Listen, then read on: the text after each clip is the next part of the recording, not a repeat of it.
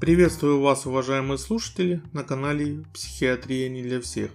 Сегодня я расскажу вам о глупой попытке суицида – я работал в приемном отделении психиатрической больницы, и как обычно, посредине ночи, в другое время это не случается, к нам доставили женщину, девушку, лет 30. Она самостоятельно вызвала себе скорую помощь после того, как наглоталась таблеток. Скорая помощь дома ей промыла желудок, хотя она очень сильно сопротивлялась и не хотела пить 10 литров воды. Конечно, она не просто выпила эти 10 литров, а после каждого литра врач скорой помощи ей помогал выпустить воду обратно. Процедура не из приятных, должен вам сообщить. В больницу она приехала в вечернем платье с размазанным макияжем. Заплаканная, всхлипывающая. Немного успокоившись, она рассказала, что решила покончить с собой, потому что муж, по ее мнению, ей изменяет. На рабочем корпоративе мужа, куда она пришла вместе с ним, она заметила, что он очень игриво общается с секретаршей своего начальника. Она пыталась себя успокоить, выпила алкоголь, но после того, как он пригласил секретаршу на медленный танец, она все поняла и покинула этот корпоратив. Прибежав домой, она выпила несколько таблеток из разных упаковок и решила дожидаться смерти. Но потом ей стало жалко детей, которые в этот вечер были у бабушки. Она испугалась и позвонила в скорую помощь. Теперь она уверена, что мужу станет стыдно за свое поведение, он приедет за ней в больницу и будет извиняться.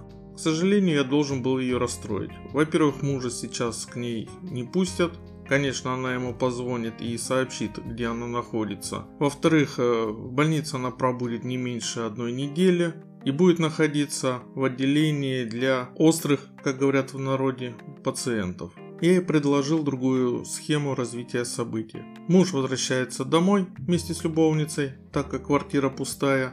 Жена в дурдоме на неделю, квартира в полном их распоряжении. То есть можно делать все, что угодно. Ее же, несчастную женщину, кроме того, что она будет находиться в течение недели, еще и поставят на консультативный учет на один год. Кому она сделала плохо в этой ситуации, непонятно.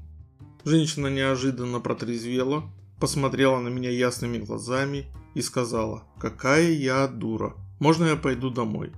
К сожалению, со всеми медицинскими правилами и законами я не мог ее отпустить. Человек, покушившийся на самое дорогое в этом мире, на свою жизнь, требует наблюдения и возможного лечения. Поэтому оставшуюся часть ночи она провела в палате для особого наблюдения. На следующее утро во время обхода она мне сказала одну гениальную фразу. Я поняла, у кого настоящие проблемы. У этих несчастных больных людей. А то, что я там себе напридумывала, это, конечно, ерунда. Можно я пойду домой? К сожалению, ей пришлось все-таки провести неделю в нашем заведении. Мы ее перевели в другое отделение, где находились пациенты в более спокойном состоянии. И после выписки из больницы она, к моему удивлению, даже поблагодарила меня за то, что вправили ей мозги. С мужем она, конечно, разводиться не будет, но будет больше обращать внимание на себя любимую. И обещала больше не повторять подобного. И если уж кто-то причинит ей зло, то она скорее всего сделает плохо этому человеку, а не себе.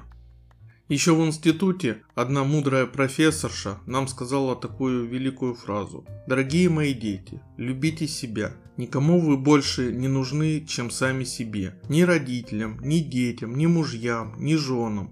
Любите себя, уважайте себя. Если научитесь себя любить, то вы научитесь уважать и любить окружающих людей. А если вы к себе относитесь как к чему-то непотребному, то окружающих вы будете ненавидеть. Спасибо за внимание. До новых встреч в эфире. thank you